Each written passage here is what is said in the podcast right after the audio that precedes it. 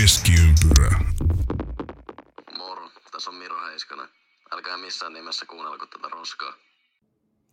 Tervetuloa te kaikki mitä rakkahimmat. Ei, tämä ei ole urheilukästä. Tämä on Keskiympyrä podcast. Eli jatkoajan podcast, jossa puhutaan NHLstä. Mä oon Emeli Aho, mun seurana on Antti Nikulin täällä. Mä olin viikon saikulla, tai en mä tiedä saikulla, poppareilla. Pelikielossa. Pelikielossa, veivereissä. Kukaan ei poiminut mua, joutui tekemään paluun. Säälittävä, säälittävää räpiköintiä, mutta tämä jatkuu. Öö, lähdetään tämmöisellä pienellä headlinella tähän tämän viikon jaksoon. Selasin erästä iltapäivälehteä tässä juuri, juuri äskettäin ja, ja tämmöinen suomalaisuutinen pomppas NHLstä vastaan, eli suomalaispelaajan ulkonäköä hehkutetaan NHLssä. Otsikko kertoo näin. Kuka on se pelaaja?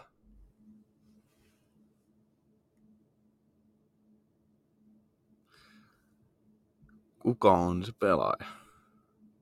Hetki. Syvä Aivan. hiljaisuus. Onko, ve- No, onko ei- veikkauksia? Kuka on komein suomalainen NHL-pelaaja? Mietin vaan, että hävisikö äänet johonkin. Mutta tota, Ei hävinnyt äänet mihinkään. Hyvin. joo, ei tullut mitään kysymystä. Joo.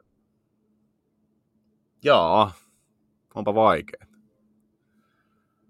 Onpa vaikeeta. Ei ole kyllä veikkauksia. Ei ole veikkauksia. No se on, se on hyvä. Eikö sekin Mä ole valittu Suomen seksi- se, niin, seksikkäämmäksi leijonaksi, kyllä. Sami Lepistöhän oli legendaarinen, Jep, aina, kyllä. aina ro, roikku siellä vuodesta Kova toiseen, vaikka ei, niin, vaikka ei ollut pelaamassakaan. Kyllä. Ei, Joel Kiviranta, tehokas paluu NHL, paukutti 1 plus 2, kun Colorado voitti Ducksin. Ja tämä otsikko siis liittyy, mua vaan nauratti tämä otsikko just tässä äsken. Avalan se oli siis laittanut oman Twitteriin, vaan että what is better, the goal or the flow? Niin en mä tiedä, onko tämä nyt ulkona hehkuttamista sen, sen kummallisemmin. Hyvä otsikko, propsit iltalähelle siitä. Kiviranta hieno paluu NHL, tuliko katsottua maalit? Joo, kyllä mä näin noin.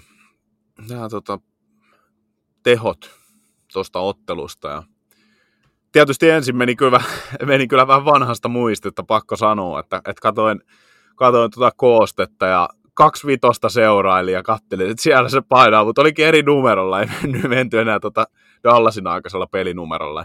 Selvisi sitten vähän niin kuin selostuksesta, havahduinkin, että aha, onkin eri numero.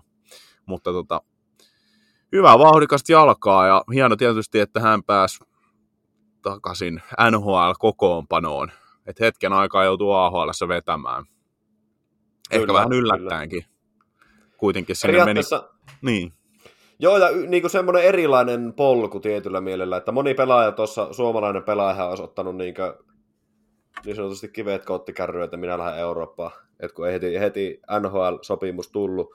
Kiviranta teki sopimuksen AHL, ihan AHL-sopimuksen, grindas siellä hetken aikaa, ja se palkittiin nyt NHL-sopimuksella, ja näytti taas sitten, että hän kuuluu, kuuluu liikaan hieno paluu ja hienoja suorituksia ennen kaikkea tässä, tässä pelissä Kivirannalta. on ilman muuta joo. Ja pakko just, kuten mainitsin, niin arvostaa tota, tota malttia, että hän niin kuin nöyrästi tavallaan meni sinne AHLn puolelle ja jäi odottamaan sitä tilaisuutta. Ettei, tota, ettei niin kuin tavallaan siitä lannistunut, kun ei tullut edes sitä kaksisuuntaista sopimusta heti alkuun ja sitten olisi joutunut AHL, vaan että ihan puhdas AHL-sopimus tosiaan. Niin Just näin. hieno Just, juttu kyllä tää- hänen kannalta. Kyllä, toki tämä oli nyt toinen peli jo, mutta, Mm. mutta NHLssä tällä hetkellä 104 tehopisteen vauhissa. Kyllä.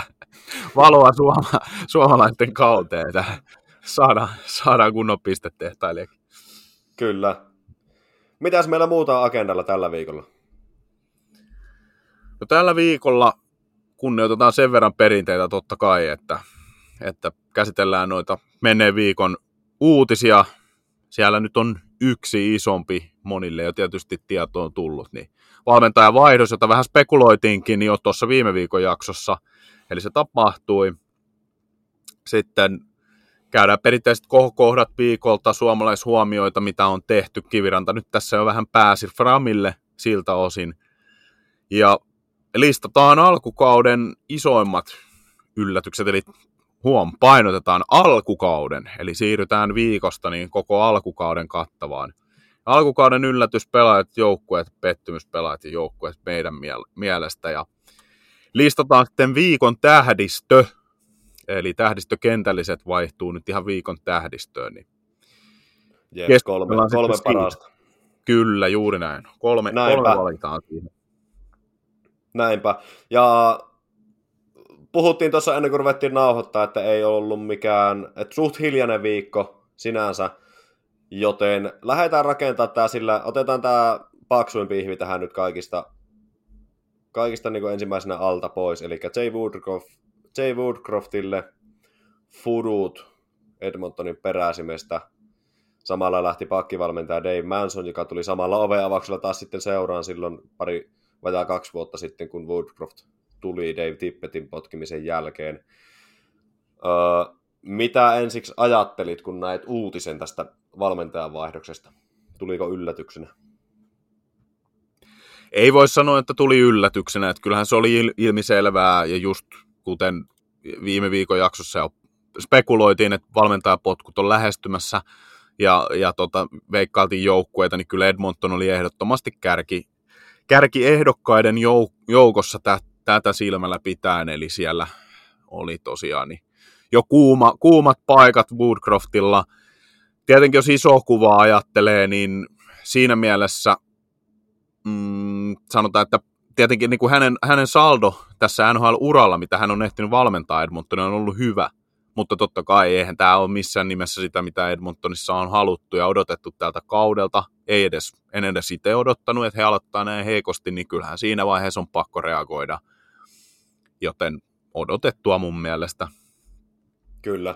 Odotettua siinä mielessä, että kun tämä alkukausi oli näin karmea, mutta aika nopeasti sen jälkeen, kun se uutinen tuli, no ensimmäinen ajatus mulla oli, että niin ajoitus vähän jännä koska no ne, otti monta, niin, ne otti monta peräkkäistä tappioa, sitten se yksi häpeällinen turpasauna, tai ei nyt turpasauna, mutta tappio San, Sanjoselta, no kyllä se jos sä Sanjoselle häviät, niin se on turpasauna joka kerta.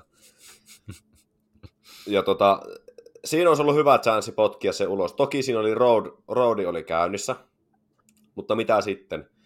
Mutta ne ootti vielä sen Seattle-pelin siihen loppuun, jonka Edmonton voitti, ja voitti jopa ihan näytöstyyliin. Tämä oli siis tämä peli, missä Jack Hyman teki hattutempun, ja Oilers voitti sen. Sillä hetkellä mä ajattelin, että oiskohan vielä semmoinen lyhyt viiden pelin otanta Woodcroftille. Mä ajattelin, että se, se olisi niin se, mitä sillä hetkellä.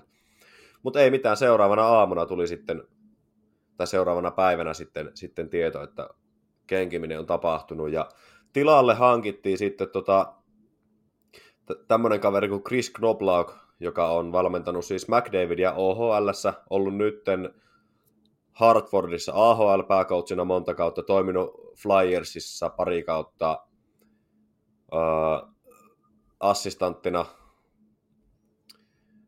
Ja tuota, sinänsä niin itselle tuntematon haku näin alkuun, mietin, että mikähän sankari tämä on, mutta, mutta ihan hyvän kuvan antanut ainakin itselle. Mutta tosiaan tämä niin, niin, ajankohta oli, oli kieltämättä vähän erikoinen. Se on totta, joo. Siitä saman mieltä, että kyllä odotti, että se pot, ne potkut olisi julkistettu aiemmin silloin, kun just näitä tappioita tuli vielä.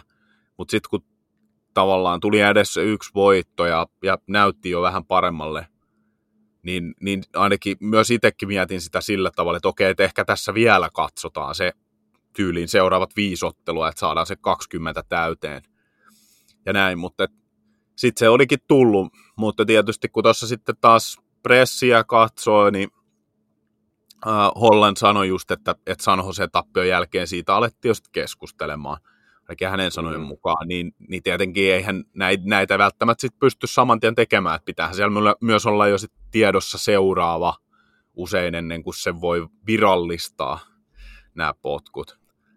Niin, jotain järjestelyä siinä on väkisinkin ollut tehty. Kyllä. Pressistä puheen ollen muuten, niin pakko nostaa tähän tämmöinen lyhyt ääninäyte. I did talk. I have talked over the, this past week um, with with uh, some of the veterans on our team. Um, I'm not going to tell you what they said. I take the information. Ultimately, I have to make I have to make decisions. Obviously, Jeff's got a long, long, long relationship with uh, with Connor. You can probably talk about that. Yeah, no, I mean, we didn't consult with the players on this decision. Never spoke with Connor or Leon or Nuge or Nursey or any of the other leadership group. Um, these guys are here to play hockey. That they they know that that's what they want to do. Um, they don't like being involved in these types of decisions. Uh, that's my experience. Um, Semmosta.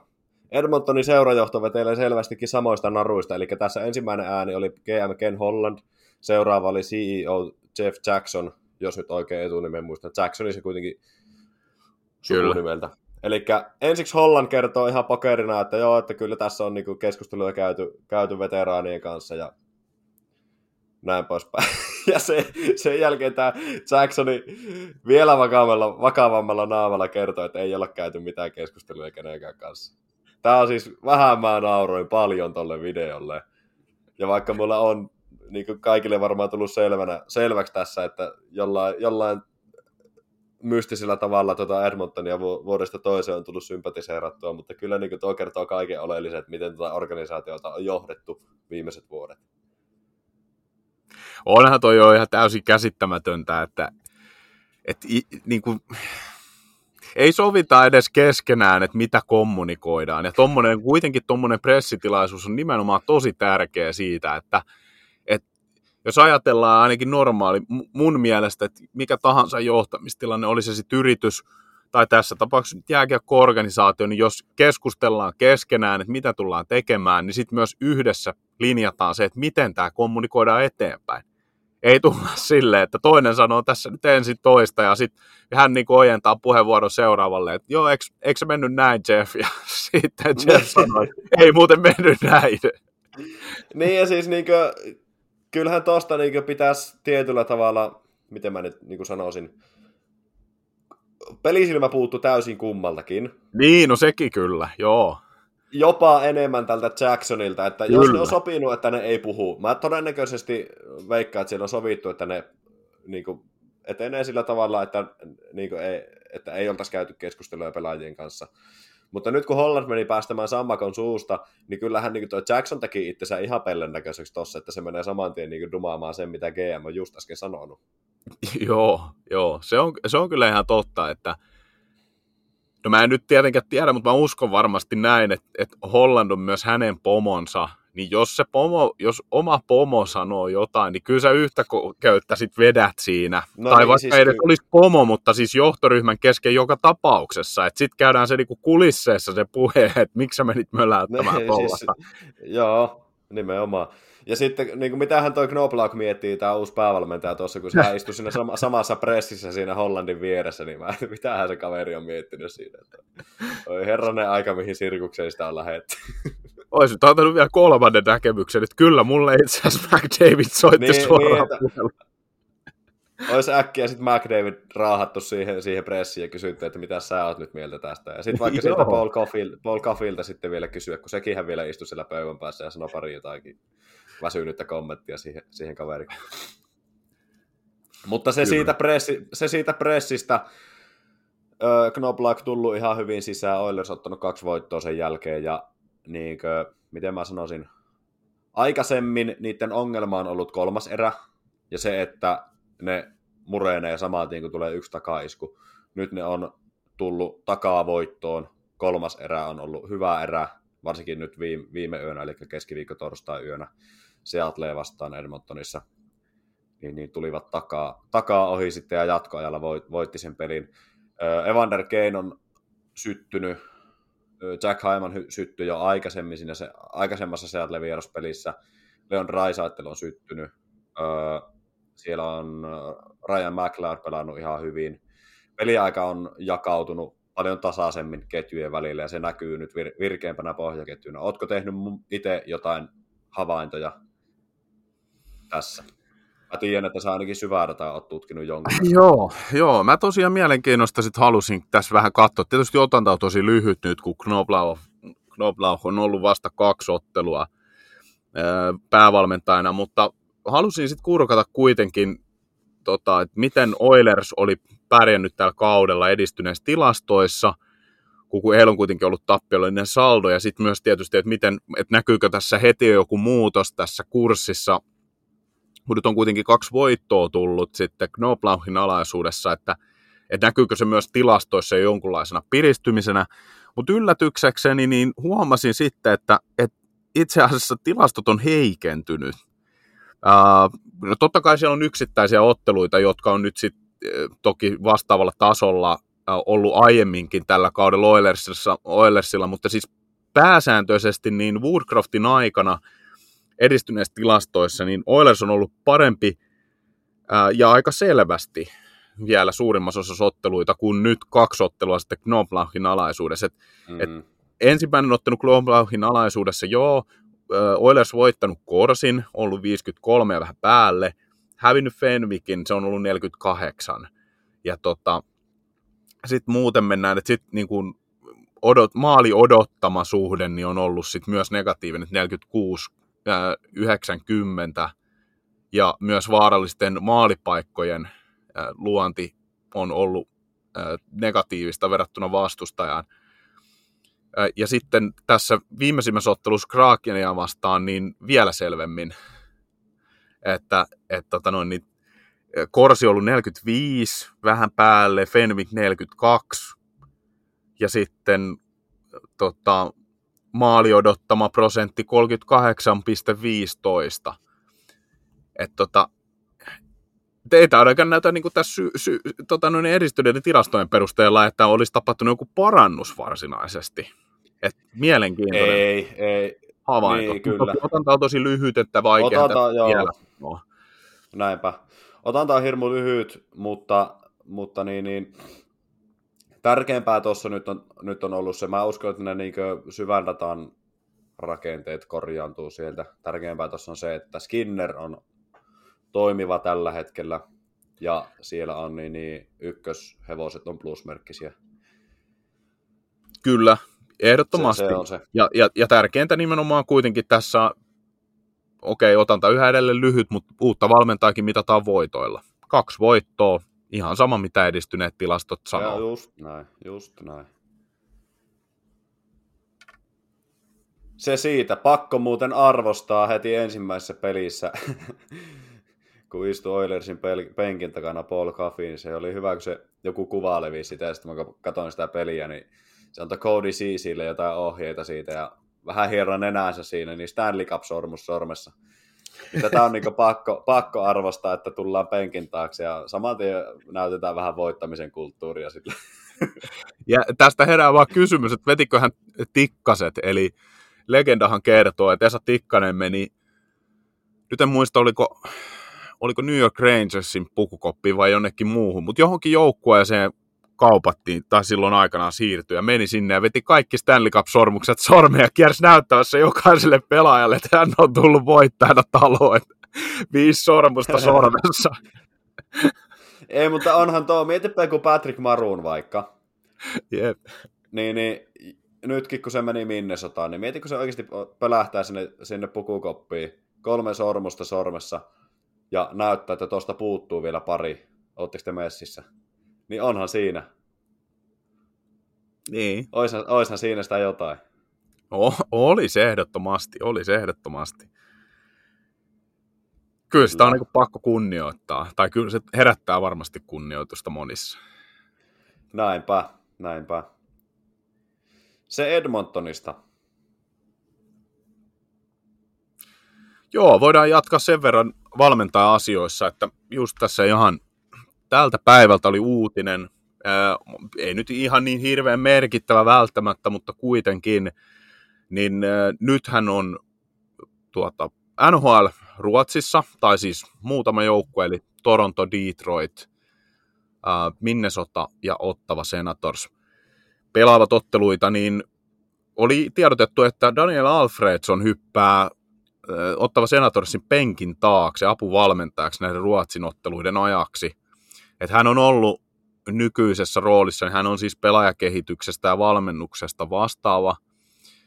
Ää, tota, he, toi henkilö tässä Senatorsin organisaatiossa, mutta oli ihan mielenkiintoinen ja mulla ainakin sitten ensimmäisenä heräsi tästä semmoinen ajatus, että, että onko tämä tämmöisiä viimeisiä pelastusrenkaita tietyssä mielessä, että haetaan jotain uutta sinne Senatorsinkin koppiin, että he, he rupeisivat suorittamaan paremmin.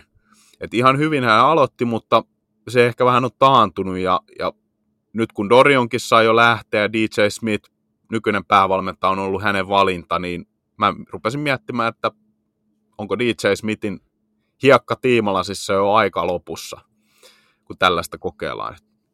Mitä mieltä oot, Emeli? En tiedä, mä en jotenkin usko, että tuo varsinaisesti liittyy siihen. DJ Smithin hiekka on valumassa tiimalasissa. Siihen se, se, se on niinku fakta mutta mä uskon, että siihen hankitaan ulkopuolelta joku kaveri. Alfredson voi hyvinkin olla assistanttina sitten siellä.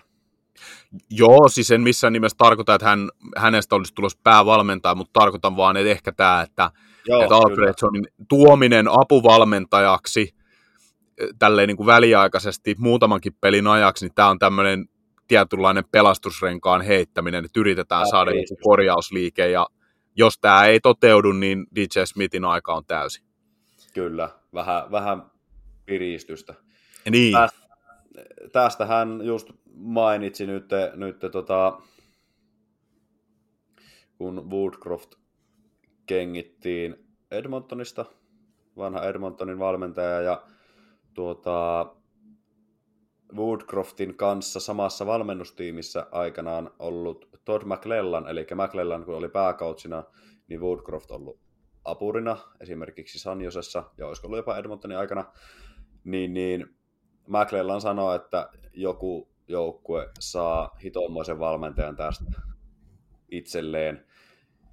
Eli se jää mainitsematta tuosta Woodcroftin saldosta, että siellä on tällä hetkellä Edmonton Oilersin seurahistorian paras runkosarjaotteluiden voittoprosentti on Woodcroftilla, vaikka tulikin potkittua nyt. Se oli joku 60 jotain, en muista prosentteja. Että Joo. nähdä, mm. mi, mi, niin kuin miten tämä vaikuttaa tähän valmentajakaruselliin, koska tossahan ei ole tuolla markkinoilla ihan kauheasti näitä vapaita nimiä ollut aikaisemmin. Sekin on totta, joo. Ja, äh, si- niin siitä nyt en tietysti tiedä, että saako välttämättä tällä kaudella sitä mahdollisuutta, mutta ehdottomasti Woodcroft niin varmasti tulee työllistymään nhl uudelleen. Et kyllähän tuo aika vakuuttava on ollut, että mä en nyt tosiaan itsekään muista sitä voittoprosenttia, mutta ainakin voittoja taisi olla joku 79 Jep. tuolla hänen ajalla. Ja ei siinä ollut kovin montaa tappioa loppujen lopuksi, että kyllä hänellä niin kuin tosi vakuuttavaa on ollut se tekeminen ainakin sillä mittarilla. Kyllä se kertoo siitä, että miten raaka maailma tuo loppuviime on, varsinkin tuolla markkinassa, missä oikeasti odotetaan sitä menestymistä. Että jos, jos sä et voi, sulla tulee yksi heikko jakso, varsinkin kauden alkuun, niin se alkaa sen jälkeen keppi heilumaan. Se on kyllä ihan totta, että tämä on nimenomaan kauden alku on aina kriittinen paikka siinä mielessä, että kyllähän jos tämä olisi, tulisi keskellä kautta, sanotaan, että pelit 30-40 tulee tämmöinen, niin sitä katsotaan ehkä vähän enemmän sormien läpi, että se kauden alku on paljon kriittisempi kohta Näinpä. tälle tarkastelulle. Kyllä. Mitäs meillä oli viime viikon kohokohtina, vai jäikö jotain sanomatta tästä? No vois vielä nostaa tästä semmoinen pienen uutisen, eli aiempiinkin liittyen. Tässä oli nimittäin mielenkiintoinen tapaus, eli ähm, Yhdysvalloissa vietetään Hockey Fights Cancer. Niin joo, kyllä. Taitaa Sorry, olla koko kuukausi. Joo. Kyllä. Ja tota, ja tota noin, niin Logan Thompson sitten, Vegasin maalivahti, oli kysynyt NHLltä, kun nyt on näitä sääntöjä rukattu, että, hän haluaisi maalata tähän maskiinsa tämmöisen nauhan, joka meillä täällä Suomessa tunnetaan roosanauhana. No se on Pohjois-Amerikassa semmoinen violetti, tai ainakin Yhdysvalloissa semmoinen violetti väriltään. Ja NHL oli kieltänyt tänne. Eli hän ei saanut lupaa maalata siihen maskiin tätä nauhaa, mutta huvittavaa kyllä, niin Sergei Bobrovskilla oli sitten ihan kokonaan niin kuin, teeman väreihin maalattu maski. No siis kyllähän mä niin sinänsä vähän Logan Thompsonia katsoisin tässä, että älä nyt mene sen, kun laitat sen tarras siihen ja me pelaamaan. Sekin on totta kyllä. Et, et... Tai niin mä itse toimisin tuossa tilanteessa. Ei, niin kuin, ei mulla tulisi mieleenkään kysyä niin kuin mitään. Toki Niin. Mä en välttämättä ole semmoinen ihminen, joka ihan liikaa asioita miettii etukäteen. Mutta... niin kuin maailman maalaamista, josta seuraa No, pelikin. no joo, no joo. Ja mailanmaalaaminen, no, nostetaan tämä nyt tähän Framille sitten. Maalasin tosiaan spraymaalilla vähän ma- mailaa. Mulla niin halusin tehdä tämmöisen testin, että voiko valkoisella mailalla pelata. No en mä kerennyt sillä pelaamaan, kun se meni poikki. Että pelasinko mä yhden vai kaksi peliä sillä. Ja se meni sitten varresta poikki. Se päättyi hyvin se kokeilu. Mutta joo, kyllä se näin on, että se on ihan mielenkiintoista. Tietysti hän, ei nyt, hän nyt oli tämmöinen lainkuulijainen kansalainen sitten ja noudatti Joo. NHLstä saatua päätöstä, eikä, eikä lähtenyt tässä sitten ottamaan kapinallisen roolia. Veikkaan, että Sergei Bobrovski ei omassa tapauksessa varmaan paljon NHL konsultoinut. että tota, Tuskinpa. siitä oli hyvin toisenlainen lähestymistapa. No Mutta tuskin hänelle siitä mitään sanktiota on tulossa. Niin, siis fakta on, että mun mielestä tämmöisessä ei tarviskaan. Ei, siis ei. Mun mielestä niin kuin, kyllä mä ymmärrän sen, että NHL esimerkiksi, kun puhuttiin aiemmin sit tietenkin siitä Dermotin tapauksesta ja tästä äh, sateenkaariteipistä ja näin, ja sitten kun oli linjattu näitä sääntöjä, niin mä ymmärrän ehkä sen, että NHL haluaa niin kuin linjata yhteisesti, että okei, mm. että ei niin kuin määrätä, että joukkueet nyt pitää näitä paitoja tai mitä ikinä. Mutta että sitten annetaan se vapaus jokaiselle valita itse, että tukeeko, haluuko he tukea ja ilmasta mieli niin kuin kannanottonsa jollain tavalla sitten muuten yksityisenä tai yksittäisenä pelaajana. Mun Näinpä. mielestä on ihan vain. Et mun mielestä Thompsonin olisi pitänyt saada laittaa tämä nauha siihen maskiin.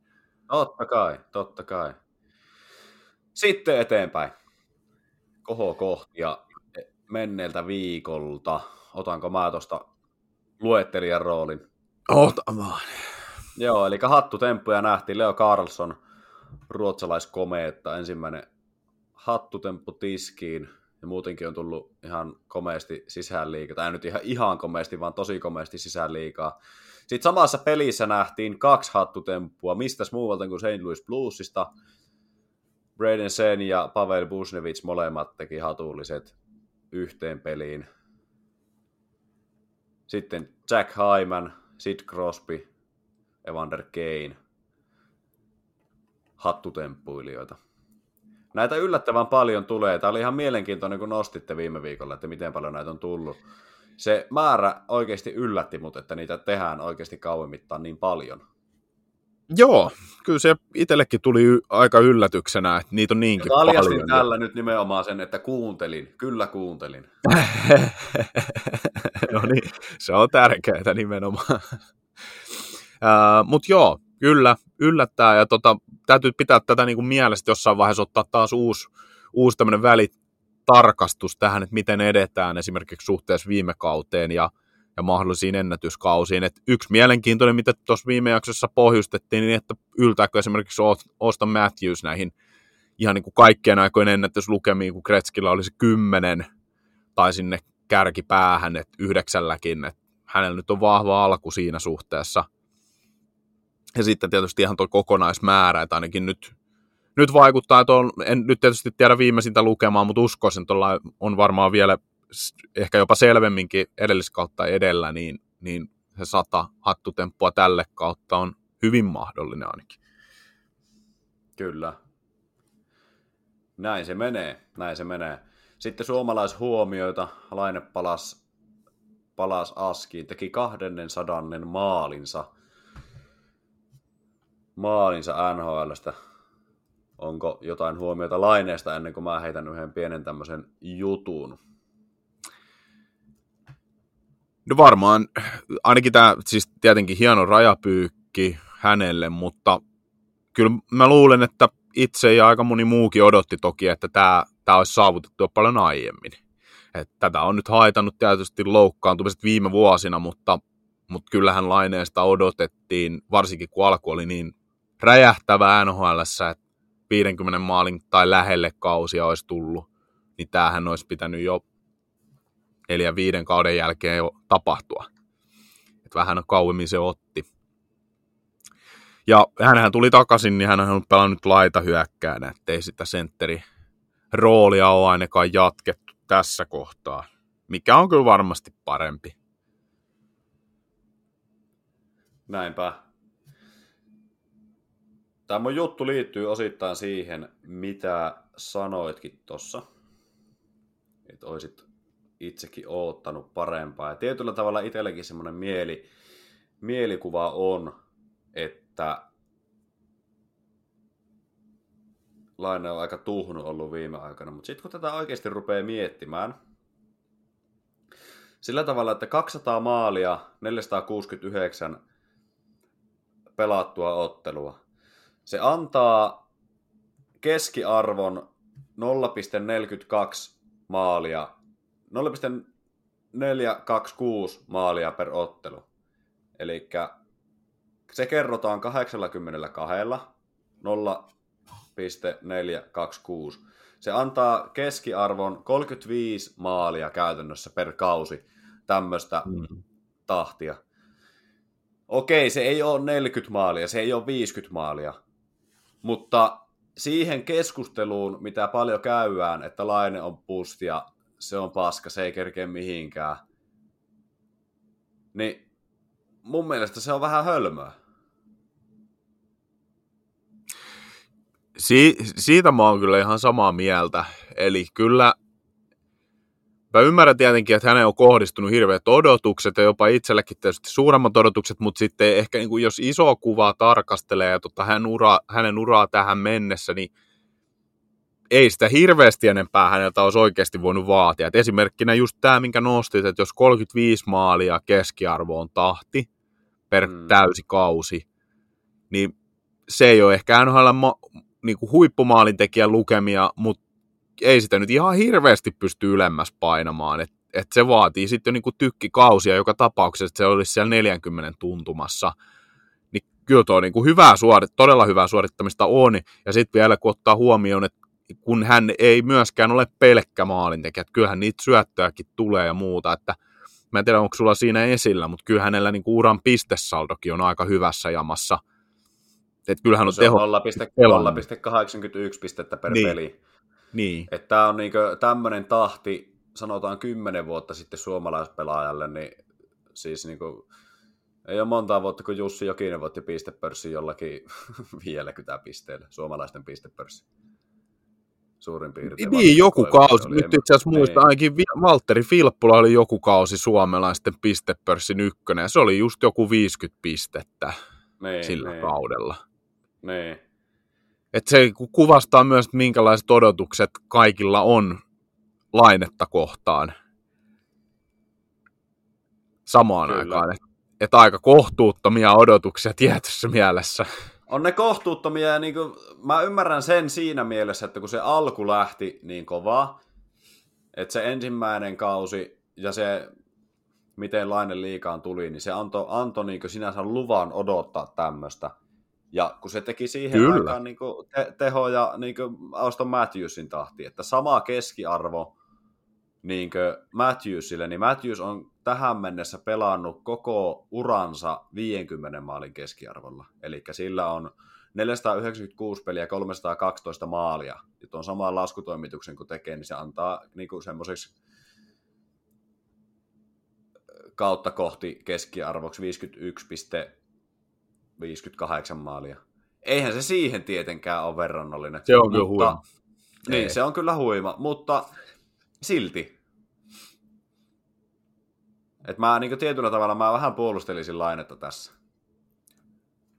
Kyllä, kyllä, kyllä joo. Itsekin kuulun ehkä siihen, että on vähän hurjaa ne puheet. Että hänen on ladattu tietenkin ihan syystäkin kovia odotuksia sille, ja hän on tietysti itsekin halunnut sitä. Hän on julkisesti aina sanonut, että hän haluaa olla ihan maailman paras pelaaja ja muuta. Se nyt on, alkaa olemaan tietysti se niin kuin totta, että hänestä ei sitä tule, mutta kyllä hänestä niin kuin todella hyvä NHL-pelaaja tulee kaikki ne puutteineen siinä itse pelaamisessa. mutta toi, mitä häneltä odotetaan, niin maaleja ja pisteitä, niin jos noita arvoja kuuntelee, niin aika hyvin hän niitä tuottaa. Kyllä, kyllä. Mä nyt en kuollaksenikaan löyä, näin siis jonkun tilaston tuosta. Siitä löytyy, eli 98 syntyneiden pelaajien pistemäärät, niitä kun vertaillaan, eli 98 syntyneet pelaajat ei laineen varausikävuosi, eli Matthewshan on 97 ikäluokkaa, kun laine taas on 98. Eli täällä on pelaajia Patrick Laine, Clayton Keller, Elias Pettersson, Pierre-Luc Dubois, Jesper Pratt, Keil Makar, Mihail Sergatsev, Adam Fox, Jordan Kairu ja niin edelleen. Patrick Laine johtaa tätä tilastoa. Siellä on 382 pistettä, kun Keller on toisena 358, Pettersson kolmantena 349 pistettä. Joo, on peleitäkin vähemmän, mutta silti se kertoo siitä, että Laine on onnistunut murtautumaan liikaan kuitenkin paljon aikaisemmin kuin muut ja kuitenkin ollut sitten tuottava pelaaja koko ajan. Niin, kyllä tuo on aika yllättävä nosto myös. Että tässähän oli, että tota, Touru ja Hofreenhan listasi just tätä esimerkiksi, että miten jos uudelleen draft, tehtäisiin drafti nyt mm. ikäluokista ja näin, niin siinä spekuloivat sillä, että mahtuisiko laine top 10 ja sinne juuri ja juuri tais, taisivat listata, että menisi sinne, mutta edelleen menisi pelaaja. Se on menis, totta, tuostakin kun listattiin noita nimiä, niin kyllähän he näyttää tällä hetkellä paremmille ja varmasti ö, tulee ohittamaankin tuossa, niin että toi voimasuhde tulee kääntymään, kun mennään pidemmälle, mutta silti niin kuin, kyllähän kuuluu yhä edelleen sinne oman varausikäluokan tai varsinkin oman ikäryhmän parhaimpiin pelaajiin siitä huolimatta, eikä se, että et, et, tavallaan no muiden pelaajien hyvyys tässä nyt myös tietyssä mielessä sokaisee, että jos kyllähän tietenkin odotetaan, että jos kakkosvarauksella varataan pelaaja, niin ainahan toive on se, että, että tässä on niin kuin sata pistettä ja franchise-pelaaja. Näinpä. Mutta se, että tulee pelaaja, joka, no nyt tuossa ei tullut sitä koko kausitahtia, mutta sanotaan, että se 70 pistettä, 70-80 pistettä ja 35 maalia, niin kyllä siihenkin varaukseen aika tyytyväinen voi olla mun mielestä. Sekään ei ole helppoa löytää. Se on, se on just näin ja no näistä voi aina keskustella ja olla montaa mieltä. Kyllä mä niin olen siinä mielessä samaa mieltä, että Laineen viime kausien pistetahti ei ole ollut mikään semmoinen ehkä mitä varmasti itsekään olisi oottanut, mutta että se kuitenkin se keskustelu siitä, että Laine olisi busta tai että se olisi paska, niin mun mielestä se on kuitenkin vähän yliampuva. Se oli tämän pointti. On. Mennäänkö näihin yllätyspelaajiin ja joukkueisiin? Kiviranta tuossa käytiin, se on tuossa meillä listalla seuraavana. Mennäänkö näihin Joo, nostetaan vielä yksi pieni asia. Itse asiassa satuin tuossa niinku huomaamaan, äh, kun katoin, katoin koosteita, että kun Laine palasi ja nyt, nyt tässä oli siitä keskustelua meilläkin, että, että oliko hänellä jonkunlainen kaulasua, niin nyt hänellä ainakin on ihan Joo. kunnon kaulasua ja tulottu ihan siihen remmiin asti oli oikein selvä. Ja sitten kun samaista ottelu toi oli niin kuin Pittsburghia vastaan, niin siitä kiinnitin huomiota, että Ryan Graves, sillä nyt oli semmoinen ehkä semmoinen kaulasuoja, mikä Laineella oli, a, saattoi olla aiemmin, ainakin joku semmoinen pieni modattu versio.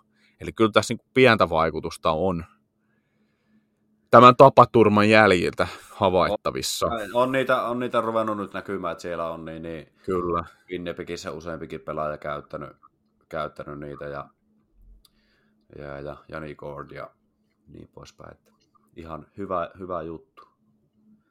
On ja mun mielestä ehdottoman tärkeää, ainakin jos ajatellaan suomalaisen näkökulmasta, että, että Patrick Laineen kaltainen johtotähti, siis tämmöinen niin kuin, kuitenkin puhutaan tosi isosta nimestä, niin hän näyttää esimerkkiä Kyllä. muille.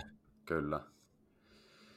Sitten alkukauden yllättäjäjoukkueisiin. Ketä sä oot tänne? Eli nyt, nyt mennään tähän, että listataan alkukauden isoimmat yllättäjäjoukkueet yllättäjäpelaajat ja pettymysjoukkueet ja pettymyspelaajat. Joo. Varmasti moni muukin ajattelee hyvin samansuuntaisesti, mutta mulla itselläni mä tänne on kaksi joukkuetta listannut sillä tavalla, että, Boston ja Vancouver Joo. molemmilla todella kova alku, voittoa. Se saldo, että Bostonilla tietysti niin kaikista parasta 12 voittoa, vain yksi varsinaisen peliajan tappio, kaksi jatkoaikatappiota. Ja Vancouverilla vastaavasti myös 12 voittoa, heillä 16 peliä toki kuin Bostonin 15, mutta heillä 12 voittoa, kolme varsinaisen peliajan tappio ja yksi jatkoaikatappio. Kyllä, siellä on NHLn kärkikaksikko tällä hetkellä. 2011 vuoden Stanley Cup-finaali uusinta Boston Bruins Vancouver Canucks. Kyllä. Siinä on ihan kova. Tän, nämä on kaksi mulla, mutta nostan siihen kaveriksi vielä New York Rangersin. Siellä on 14 peliä ja 23 pistettä. 11 voittoa, kaksi tappioa, yksi jatkoaikatappio. Pisteprosentteja, kun katsotaan, niin Rangers on kakkosena tällä hetkellä Bostonin perässä. Et mä ootin, että Rangers on kovaa, mutta en ajatellut, että ne kuitenkaan ihan näin suvereeni on, kuin mitä ne on nyt ollut. On hekin jo pelannut yläkanttiin siihen odotuksiin nähden, mutta ei, ei silti niin kuin, ainakaan mulla ole yhtä suuri kuin tämä Boston ja Vancouver. Kyllä. Ja varsinkin Vancouverin painotusta enemmän, että vielä vähemmän odotin heiltä näin hyvää alkua. Näinpä. Sitten pettymysjoukkueet. Vai haluatko vielä pohjustaa tuota? No mä, mä otan vielä tässä sen verran, että tosiaan kun tuossa muutenkin tuli puhuttu näistä edistyneistä tilastoista, niin tässä oli sitten, mä vähän tutkailin näitä myös tätä Bostonia ja Vancouveria, että et näkyy, missä se heidän hyvyys näkyy, ja täällä oli sitten niin Bostonilla selkeä tietysti tekijä, kuten myös Vancouverilla, niin toi odotettu päästetyt maalit, eli Bostonilla maalivahdit on jatkanut sillä viime kauden tasolla, pelanneet aivan huimasti, niin Bostonilla siis 10 maalia, yli 10 maalia päästäneet vähemmän kuin on ollut odotusarvo. Ja tota, sitten heillä erityisen vahva toi vaarallisten maalipaikkojen toteutumaprosenttia, että siellä niin kuin mennään melkein 69. Kyllä. Eli ovat todella tehokkaita hyödyntämään vaarallisia maalipaikkoja, sitten taas vastaavasti heille ei tehdä näistä. Ja nämä on semmoisia niin kuin lukemia tietysti mielessä, että, jotka muistuttaa tuosta Vegasin viime keväästä, jossa he oli varsinkin pudottuspeleissä sitten se varsinkin toi niin kuin vaarallisten maalipaikkojen prosentti oli heillä tosi vahva, vaikka he muuten hävis edistyneitä tilastoja. Ja tällä kaudella nyt sen verran voidaan nostaa, että myös Vegas, joka on aloittanut kautensa todella hyvin, niin heilläkin toi päästettyjen maalien odottama on 10 maalia ää, vähemmän kuin tota noin, niin, tai toteuma on siis 10 maalia vähemmän kuin toi odottama. Ja, yep. ja sitten taas Vancouverilla, joka toinen yllättäen itse asiassa vielä parempi, eli heillä niin kuin 13 maalia vähemmän todellisuudessa päästetty kuin odottama on ollut. Tai tarkka on itse asiassa 13,74. Ja, ja Vancouverilla myös toi vaarallisten maalipaikkojen luontisuhde, niin 71,88 koko NHL paras. Näinpä, näinpä. Et tota, täällä niin kuin näkyy selvästi nämä voittavat tilastot tässä kriittisillä osa-alueilla. Kyllä, kyllä. Pettymyksiin kun mennään, niin mä, mun on vaan niin katsottava voitto ja voittoprosenttia. Öö, nostan kaksi joukkuetta. Toinen on tässä ohjelmassa ja tässä jaksossa monesti jo sivuttu Edmonton Oilers. Siitä ei pääse mihinkään, että iso ja isoin pettymys tällä kaudella ollut. Vaikkakin nyt kaksi voittoa on tullut, 15 peliä, joista viisi voittoa, yhdeksän tappiota, yksi jatkoaikatappio, pisteprosentti 36,7. Mutta se on Edmonton sinänsä käsitelty. Toinen on Nashville Predators. Pisteprosentti vielä huonompi, 15 peliä, että siellä on niin niitä Edmontonilla oli se yksi jatkoaika tappio, niin Nashville on ottanut sen vielä niin varsinaisella. Että viisi voittoa ja kymmenen tappio, pisteprosentti 33,3. Öö, vaikuttaahan siellä toki se, että paljon muutoksia kesällä. Käytännössä tämmöinen tankkausvaihe nyt käynnissä Nashvillessä. Niin mutta tietyllä tavalla silti yllätti, kun sinne nyt kiinnitettiin kuitenkin Ryan O'Reilly ja siellä on Juuse Saros, siellä on Roman Josi, siellä on Philip Forsberg. Ja tästä päästään myös sitten kohta Aasinsillassa yhteen, yllä, yhteen pettymyspelaajaan, mutta mä en sitä paljasta vielä. Joo, no mulla kyllä pettymysjoukkueessa, niin myös se Edmonton. Ja toisena sitten listasin vaikka vähän vähemmän odotuksia kohdistunut Calgary Flamesin Kyllä. siihen, että heilläkin on ollut heikko alkukausi. Mutta tässä oli sitten mielenkiintoinen myös, kun innostuin nyt näitä edistyneitä tilastoja tutkimaan, ja tässä jo aiemmin sivuttiin tuota Edmontonia, niin Eli, Molemmat eli joukkueet- Antti Nikulin keskiympyrä podcastin ikioma kellari, kellarinörtti? ei ole vielä opetteleva. Sanotaan näin, vielä on pitkä matka näihin oikeisiin mestareihin, mutta ehkä, ehkä joku päivä. Ää, En väistä tätä kunniaa, jos se joskus saan. Mutta vielä en ole sen arvonimen arvonen, sen joudun sanomaan. Mutta joka tapauksessa nämä edistyneet tilastot, niin molemmat joukkueet mielenkiintoisesti kuitenkin niin hallinneet, siis suurinta osaa näistä edi- edistyneistä tilastoista tähän asti otteluissaan. Et Edmontonilla esimerkiksi ne oli, katoin niin toi maali odottama, oli siis toteutuneet maalit, niin oli 12 maalia tehty vähemmän kuin odottama, ja sitten taas vastaavasti päästetty viisi maalia enemmän kuin odottama oli. Ja sitten näistä, kun tuossa nyt Bostonin ja Vancouverin kohdalla oli kyse, että on tämä vaarallisten maalipaikkojen luontisuhdetta, niin heillä sitten Edmontonilla 34,21. Ähm, eli huonosti, he oli luonut itse asiassa aika paljon niitä vaarallisia maalipaikkoja kyllä, mutta niistä osumaprosentti oli huono, mutta sitten taas vastaavasti just omassa päässä se ei myös niiden puolustaminen oikein toiminut. että siellä sitten myös torjuntaprosentti korkean odottaman paikoista oli huono, että 72,53. Kälkärillä sitten taas oli niin kuin suurin osa tilastoista vielä parempia kuin Edmontonilla siinä mielessä, että niissä ei ollut, ei ollut tämmöisiä niin kuin muita poikkeamia. Että ainoa oli tämä odotetut maalit ja odotetut niin kuin tehdyt maalit ja päästetyt maalit. Eli, eli tota, he oli tehneet 5,5 maalia vähemmän kuin odottama ja sitten taas päästäneet 6,86 maalia enemmän kuin odottama. Mutta Joo. Tosiaan niin kuin muuten nämä edistyneet tilastot puoltaisi sitä, että heidän pitäisi, niin kuin kuuluisesti ketsuppipullon pitäisi aueta ja joukkueiden pitäisi alkaa suorittaa paremmin ja nousta sarjataulukossa tässä pitkässä juoksussa. Jos sama jatkuu tietysti. Näinpä, näinpä. Mutta se siitä. Niin, sitten mennään pelaajiin seuraavaksi. Otetaan tämmöiset yllättävät, yllättäneet pelaajat, hyvät pelaajat. Tätä nyt voi vähän niin kuin sekä että käyttää, että sekä yllättävä pelaaja, että hyvä, hyvin suoriutunut pelaaja. Öö, sä voit aloittaa itse nyt. Joo, no mulla on vähemmän yllättäen, niin Quinn Hughes yhtenä. Surprise! Hänellä,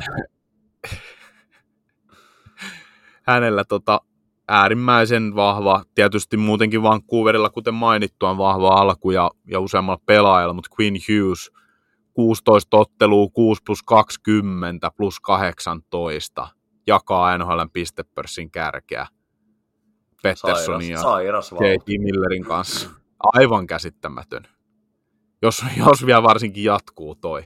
Kyllä. Ähm, sitten on muutama, vielä kaksi muutakin nostin tähän itse, niin Sam Reinhardt, Floridan paras pistemies, 15 ottelu, 12 maalia ja 11 syöttöä. Kyllä. Erittäin vahva. Vahva kauden alku ollut hänellä. Ja sitten vielä, toki tämäkin nyt Vancouverin menee, mutta Thatcher Demko, 11 ottelua, josta 8 voittoa, torjuntaprosentti 93,2 ja päästetyt maalit 2,04 ottelua kohden. Kyllä, kyllä. Mun on pakko nostaa tätä Queen Hughesia nyt tässä, tässä Framille.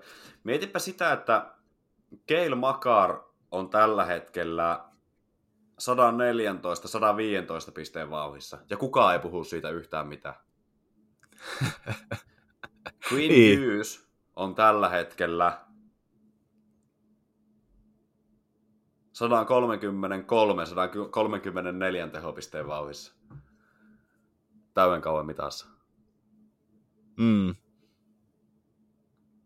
Ihan siis täysin sairaita lukemia molemmat, mutta On. korostan Ehdottomasti. niin ennestään tuota. Hughesin lukemaa, että Makar on nostanut huomattavasti niin viime kaudesta vielä tahtia ja kukaan ei niin puhu siitä yhtään mitään. Jep. Olisi en, aika en, nä, en, nähnyt tätä Niin. tuleva, en nähnyt tätä tulevaksi, sen takia tässä on Ei. pakko nostaa se. Hughes, Pettersson, JT Miller, tämä kolmikko, Brock Besser myös. Sielläkin ollaan yli sadan tehopisteen vauhissa tällä hetkellä. Tällä hetkellä, ja se tuntuu, että se, se ei ole laantumassa se, se meno viime, viime yönä jatkoajalla puolustaja läpi, kuinkas muutenkaan. Ja voitto siitä talteen. Se oli muuten kuvaava tilanne, pakko tämmöisenä pienenä sivunostona ottaa, että Queen Hughes kun karkas läpi ajoa, niin se oli Bo Horvat, joka unohti miehinsä sinne taakse. Islanders, Aivan. Islanders No, no, hän- nykyään pelaava entinen Canucks-kapteeni, se oli ihan hauska. Vi- Vieras koreutta, vieras niin, koreutta. että, niin, että mitä se Horvat nyt oikein tekee täällä, että se näin semmoisen kuvan, missä oli ympyröity, se oli ihan muualla kuin missä se olisi pitänyt olla siinä, siinä kohtaa, tai siis videon, videon pätkä.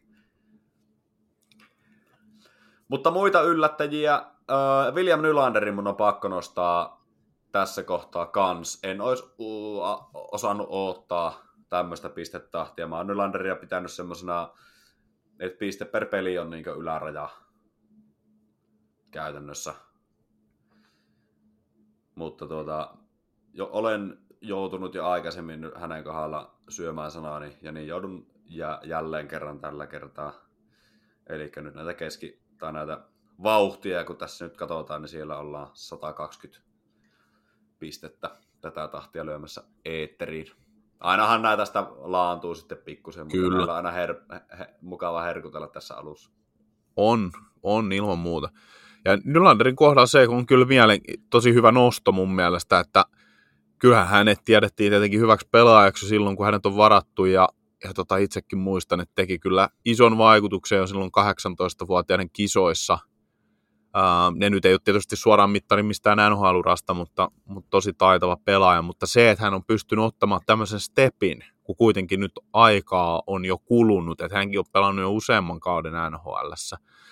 Nyt harmi tietysti, kun en, ei tullut tarkistettua, mä en tiedä onko sulla siellä auki, mutta onko hänen tämä pisteputki vielä jatkunut, koska mun mielestä hänellä ainakin oli se vielä tuossa hiili viime aikoina, olisiko ollut on, se, että se 14 jatkuu, koska peliä oli ainakin niin kaikista pisteillä.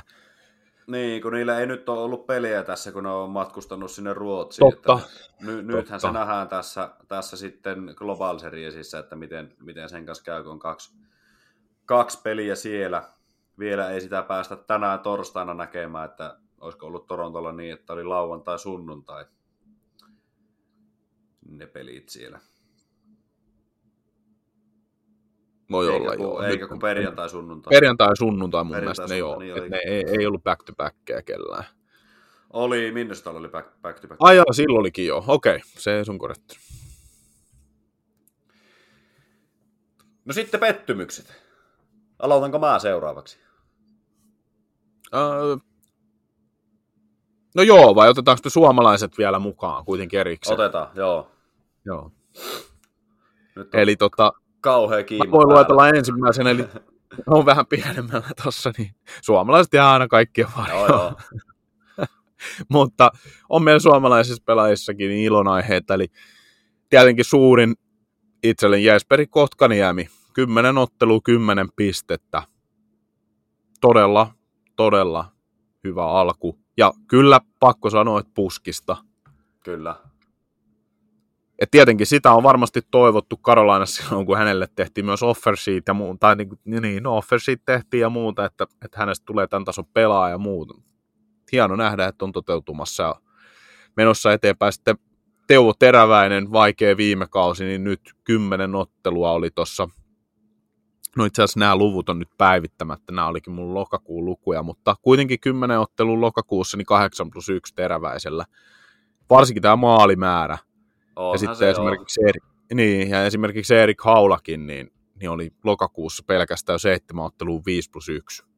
Kyllä, kyllä. Joo, kyllä Kotkaniemi, just eilen puhuttiin tuossa kavereiden kanssa, että en kyllä ikinä olisi uskonut, että Kotkaniemi, Kotkaniemi ottaa sen stepin periaatteessa niin kuin se meidän, että ei, en olisi ikinä uskonut, se pohjautui siihen, että kun mietittiin, että Kakko vai Kotkaniemi. Koska niitä on kaksi pelaajaa, jotka on vähän samantyylisessä tilanteessa ehkä ollut, että on odotettu sitä läpilyöntiä, sitä ei ole ehkä ihan tullut. Ja mä olisin vaikka vuosi sitten laittanut pääni pantiksi, että se on kakko enemmän kuin Kotkaniemi, joka, joka lyö läpi. Mm, Et niin, kyllä. Väärin sanoin, että en olisi ikinä uskonut, mutta en olisi uskonut, että se menee näin päin, että Kotkaniemi taapertaa ja ei kun kakko ka- taapertaa ja Kotkaniemi lyö, lyö itsensä näinkin Joo. kovasti uudelle tasolle. Jep. Joo, ja päivitän sen verran vielä tuosta, kun sain kaivettua, niin Ko- Kotkaniemi nyt tähän mennessä 16 peliä ja 6 plus 7, 13 tehopistettä, niin on hyvä saldo. Teräväselle ei ole enää tuon lokakuun jälkeen tullut kuin yksi maali. Se on vähän taantunut.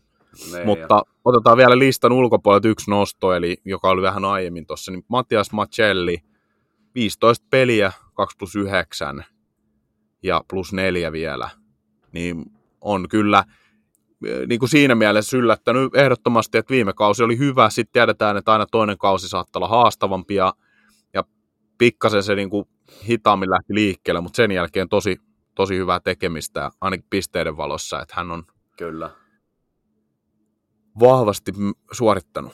kyllä. Näin puolustajapelaajana pakko nostaa Niko Mikkola tähän. Eli Mikkola on tosi, to, niin, tosi, tosi iso roolia saanut toki loukkaantumisten takia, mutta, mutta on pelannut älyttömän hyvää vakaata peliä. Keskimäärin 20 minuuttia per ottelu pelannut, että taitaa, taitaa Mikkola nauttia jääkiekossa tällä hetkellä. Voisin kuvitella ainakin. Aivan varmasti, kyllä. Ja ihan niin kuin ennakoissa sanottiinkin, niin tässä on nyt just hänelle muun muassa niin saumaa ottaa sitä ruutua, kun, kun tosiaan Ekblad ja Montour on poissa. Ja hän on kyllä siihen huutoon vastannut Näinpä. hyvin. Ja nyt en muista, että oliko vielä Moriskin kehunut. No ainakin yhdessä ää, toisessa podcastissa kehuttiin kyllä paljon hänen otteita myös, että hyvin on esiintynyt tässä. Kyllä, kyllä.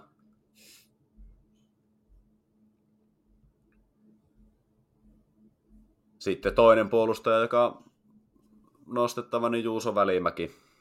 Toki otti nyt loukkaantumisen viime yönä. Tuli Jani Hakanpään lämäri suoraan päähän. Olisiko ollut naama-alueelle tuli ja tulee nyt sitten huilia, mutta pelas, pelas hyvään, hyvää alkukautta, että harmi, harmi homma siinä mielessä.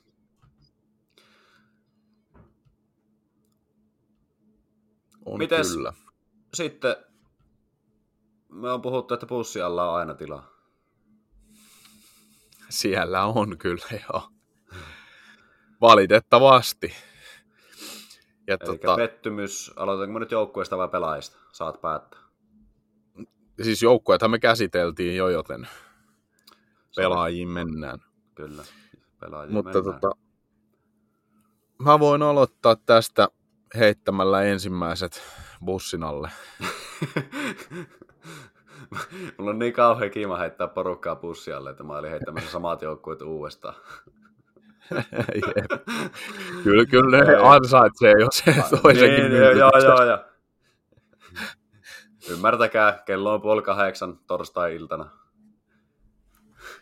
Mutta joo, pelaajissa niin, niin ainakin omalta listalta niin Blake Wheeler ensimmäisenä löytyy, että et ei todellakaan, vaikka okei tuli minimisopimuksella Rangersiin ja siinä mielessä odotukset on kohtuullisemmat, niin 14 peliä 1 plus 2 Ei, ei kyllä nähty paljon mitään. ei, ei ole tuonut todellakaan var- sitä, mitä on odotettu. Aivan niin kuin, todella iso pudotus. Mm. En olisi ikinä osannut odo- odottaa. Kyllä. Sitten ehkä toisena vähän vastaavanlainen, mistä nyt oli semmoisia odotuksia, niin Jonathan Druan sitten 13 ottelua, hänelläkin vain 1 plus 2. Mm. No mutta Ja- Druan mm. menee nyt siihen kategoriaan, että se oli ehkä se median luoma narratiivi. siitä. Se on totta, se on totta mutta mä ehkä niin kuin tässä sen takia, miksi itse valitsin kuitenkin hänet tähän, on se, että, että toki niin kuin, että vähän ne odotukset oli suuremmat, että hän saisi sen sauman, mutta sitten myös se, että Colorado oli hyvä alku ja hän oli siitä huolimatta tehoton, niin olisin Kyllä. odottanut kyllä häneltä vahvempaa panosta. Näinpä, näinpä. Se on ihan, se on ihan totta. Mun listalta löytyy ykköseksi pakko nostaa TJ Oshie, 15 peliä, vaan yksi syöttöpiste kasassa. Toinen Anders Lee, 15 peliä, 1 plus 1 saanut aikaiseksi, eli he on kuitenkin semmoisia pelaajia, jo, joiden niin pitäisi olla hyökkäyspäähän tuottavia, kuten tietyllä tavalla myös nollilla tällä hetkellä laahaavat John Kling, Klingberg, toki hän on pakki, mutta tunnetaan ihan ok YV-pakkina. Sitten Alexander Romanov tällä hetkellä 15 peliä, vaan yksi maali. Jeff Carter 0 plus 0 tällä hetkellä kasassa, Ryan Reeves 0 plus 0. Toki niiltä nyt ei, ei niin paljon sitä odoteta, mutta TJ Oshie ja Anders Lee on ne, ne kaksi suurinta pettymystä mulla ollut. Et mä, sä lähdit niinku vankempien perustelujen kautta heittää, mutta mä, mä ajattelin, että määrä korvaa laadun. Joo, ja on myös hekin TJ Oshie ja esimerkiksi Anders Lee, niin ehdottomasti kyllä. on kyllä pettymyksiä siihen nähden, että mit, mitä heidän rooli kuitenkin on. Ja esimerkiksi DJ Oceankin kohdalla, niin Washington on esittänyt nyt piristyneitä otteita, ja siitä huolimatta hän on kuitenkin yksi heidän johtavia pelaajia ollut pitkään. Niin ei, onhan toi nyt auttamatta ihan surkea saldo. On, on. Ja sitten mä haluan yksittäisenä tarttua, koska mä mietin tätä itsekin, niin tämä Ryan Reeves, jonka listasit tuohon, niin kyllä siinä mielessä pettymys, tietenkään hänet ei odoteta tehopisteet. Tai minä en ainakaan odota, eikä varmaan ei, suurin osa ei. ihmisistä. Mutta hänellä oli joku aivan plus-miinus tilasto oli joku miinus 11 tai jotain. Ja sitten toisekseen niin ehkä yksittäisenä tilanteena tulee tämä, että hänet on niin kuin hankittu tuomaan sitä semmoista fyysistä presenssiä, sitä tiettyä niin kuin pelotteluelementtiä sinne kokoonpanoon. Ja sitten oli tämä yksi tapaus, kun Marshaan, ketä hän nyt sitten siellä kaltoin kohteli Toronton pelaajista. Hän oli, joo, ja, ta, ja, ja tota noin, niin sitten nousi se, vähän se kohu, että miksi et tehnyt mitään. Mm. Niin kyllä vähän se, että okei, eikö se ollut, eikö se ollut hänen rooli? Missä hän no, on? Joo, mutta se Marchanin tilanne nyt, mutta se, se, on mun mielestä nyt ihan naurettava, että siitä, siitä jauhetaan. Mun mielestä siinä ei ollut yhtään mitään. Se jalka juuttu sinne, tai maila juuttu sinne jalan taakse ja se vei tilanteen taklauksen loppuun asti, niin se kävi vähän huonosti siinä. Mun mielestä oli työtapaturma enemmänkin kuin vahingottaminen. Joo, enkä mä nyt tietenkään siis yleisesti niin, Mut siitä niin on ollut kaipaa sitä semmoista mm. sapelien kalistelua siinä joo, mielessä. Mun joo. mielestä se on aina vähän turhaakin, että sitten kun tapahtuu jotain vahinkoja tai, tai joku taklaa puhtaastikin, niin sitten pitäisi aina olla hanskat jäässä ja, Ei, ja nyrkkihippasilla semmosista, että Kyllä. Miten suomalaiset? Suomalaista tietenkin niin ensimmäisenä aika selvä tuo Kaapo Kakko. Hän on saanut silloin kauden alussa niin vastuuta siellä ykköskentässä ja ei oikein tuottanut vieläkään. Et kyllä on joka, joka niin kuin kesän jälkeen odotettu, että no nyt ja nyt ja nyt. Hän on yhä edelleen toki nuori, eli siinä mielessä ei nyt vielä ehkä he tarvitse pyyhettä heittää kehään, mutta kyllä nyt pitäisi pystyä parempaa suorittamiseen. Ja sitten taas kerran, kun otetaan myös huomioon se, että miten joukkue on menestynyt. Mm, siis just näin. Niin kyllä pitäisi olla parempaa, parempaa saldoa kuin mitä tähän mennessä on nähty. Kyllä. Sama pätee myös sitten Eetu Luostariseen tällä hetkellä 15 peliä ja kaksi syöttöpistettä. Ja kuitenkin joukkue pärjää ja pelaa voittavaa peliä. Niin, kyllä. Että tosiaan Kaapo 2, niin 14 peliä 1 plus 1.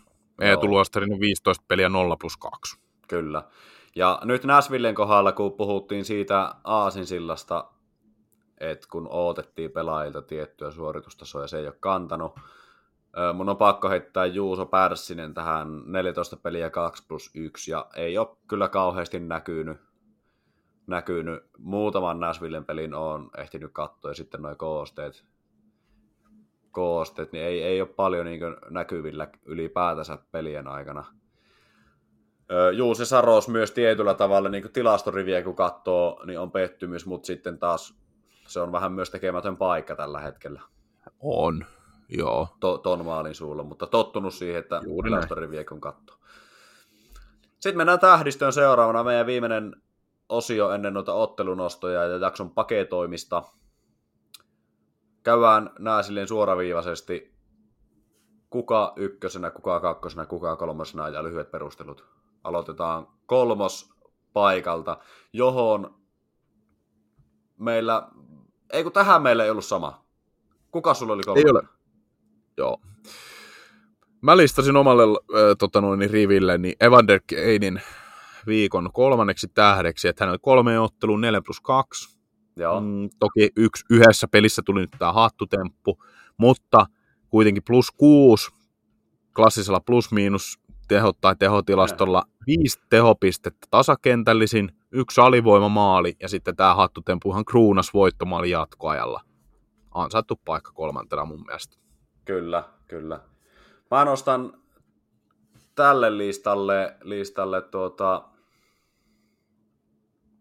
Jordan Pinnington. Mietin Skinneriä myös, mutta, mutta mä en sitä Edmontonia jaksa koko ajan nostaa. Ja se, miten me heitettiin Binningtonia aika raakasti pussi alle tuossa kauan alla. Ja sinänsä ihan syystäkin, mutta hän on pelannut hyvin nyt viime viikko. Kaksi peliä, yksi päästetty maali, torjuntaprosentti 97, 7,1. Sitten kakkosena. No mulla on kakkosena sitten tämä mainittu Stuart Skinner. Joo. Kolme ottelua, kolme voittoa, 94,2 torjuntaprosenttia, päästetyt maalit 1,65. On alkanut kiekko tarttumaan, Näin mikä on mä- näkynyt joukkueen otteessa. Ehdottomasti paikkatähdistys. Kyllä. Mulla on kakkospallilla tässä Jack Hyman. Öö, tehot ei ole niin kovat kuin Keinillä, jonka takia mietin eka Evander Keiniä tähän, mutta nostan Hymanin tähän siitä syystä, että mun silmissä Edmontonin kasvojenpesu käytännössä alkoi siitä, kun Hyman teki se hattutempo Seattleen vastaan. Ja näissä myös sen jälkeisissä pelissä hän on ollut hyvä kyllä, kieltämättä. Eli nytten, nytten kuluneella viikolla Haimanilla 4 plus 1 kolmeen peli plus 6. Joo, Ykköspalli meillä oli sama. kyllä vain. Sam Reinhardt. Sam Reinhardt, kyllä. Kolme ottelua, kolme plus viisi. On kahdeksan. Plus Kyllä. Ei tarvii, ei tarvii muuta sanoa tähän. Reinhardt on pelannut kyllä hyvin ja, ja on, on hieno nähdä, on hieno nähdä, että Florida, Florida pärjää ja että Parkkovin syöttötuoli maistuu. Kyllä. Sitten ottelunosto. Tässä nyt ei mikään kauhean Einstein tarvi olla. Neljä primetime-ottelua pelataan äh, Tukholmasta. Alkaen nyt heti torstaina. Eli jakso kun tulee, niin yksi niistä on jo pelattu. Eli niitä pelataan nytten lähdetään siis perjantaista, eli perjantaina yhdeksältä Suomen aikaa Detroit, Toronto. Sitten lauantaina kuudelta Ottava Minnesota. Ja sitten sunnuntaina, tämä on mielenkiintoinen, sunnuntaina kello 13 Suomen aikaa Minnesota Toronto.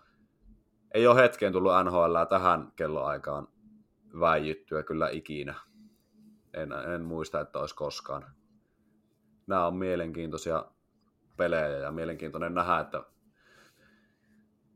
varmasti sitä tilastointia kanssa tulee, että paljonko esim. Torontossa porukka katsoo tuota peliä, kun se alkaa paikallista aikaa. Onko se nyt sitten kahdeksalta aamulla? Varmaan jotain jo sellaista. Kyllä se aikaero mun mielestä taitaa sen seitsemän, Mm, seitsemän tuntia olla. kyllä. Onko muita nostoja? Ootko kerennyt kaivaa tuohon vai heitänkö omani? Heitä vaan omas. Mä nimittäin olin keskittynyt just näihin otteluihin. Joo, Nää mä ryöstin Täällä sulta. päästä meitä koskettaa. Joo, ja onhan nuo, niin nuo, nuo eilen tätä niin viikonloppua kannattaa myös NHL-seuraajan lähteä rakentaa. Mutta tuo lauantai on muutenkin hyvä päivä.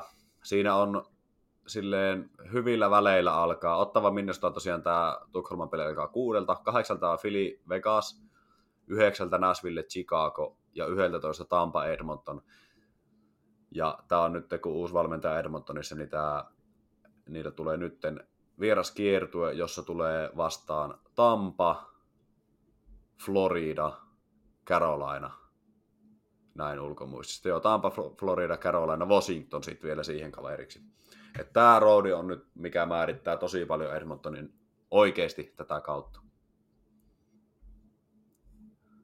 Joo, kyllä siinä on niin kuin, aina, aina puhutaan näistä vieraskiertueista, niin ne on tietynlaisia koetin kiviä. Ja... On, on. Ja ei, ei ole niin helpoimmasta päästä tämä, että siinä Ei, yh- ei missään nimessä. Kolme, kolme contenderia vastaan. Meillä rupeaa jakso olemaan purkissa. Onko sulla jotain sanottavaa vielä? Kerro huolesi, jos on. Huolia ei, tai no sanotaan, että on tämä eräänlainen huoli, eli palautetta toivotaan. Ää, Sitä saa Niin. jättää kernaasti. Kanavia löytyy eri tapoja, eli jatkoajan keskustelupalstalta löytyy NHL-osiosta ja keskiympyrän oma ketju. Sinne voi käydä jättämässä palautetta, vierastoiveita, aihetoiveita. Kyllä. Paljastitko juuri, että o- olemme huolissamme omasta tuotteestamme? Totta kai. Totta kai. Ollaan Ei, me huolissa. meillä- me- Yritetähän me jotain tälle kova- myös tehdä.